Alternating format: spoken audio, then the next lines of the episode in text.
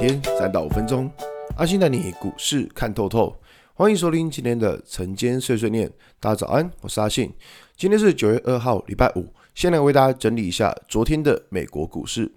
道琼指数上涨一百四十五点，涨幅零点四六个百分点。纳斯达克下跌三十一点，跌幅零点二六个百分点。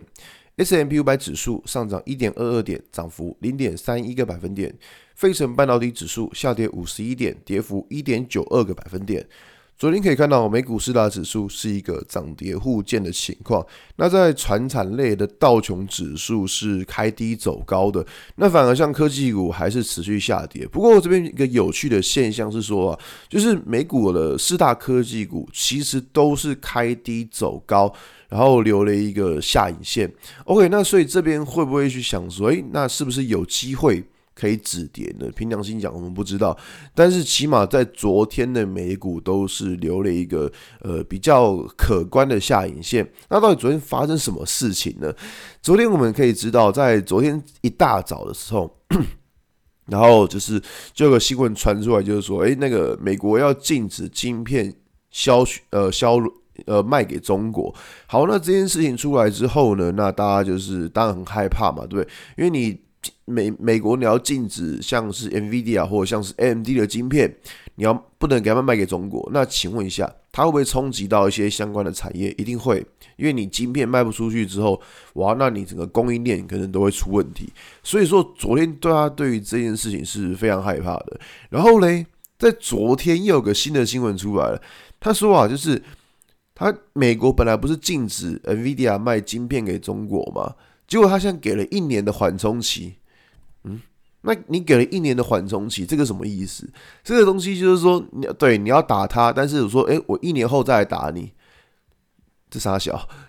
对，你懂意思吗？那这个东西就有点类似像当时候就是华为禁令这个样子，就是大家不知道还记不记得，就是在当时候美国也是要禁止华为很多东西，然后那时候。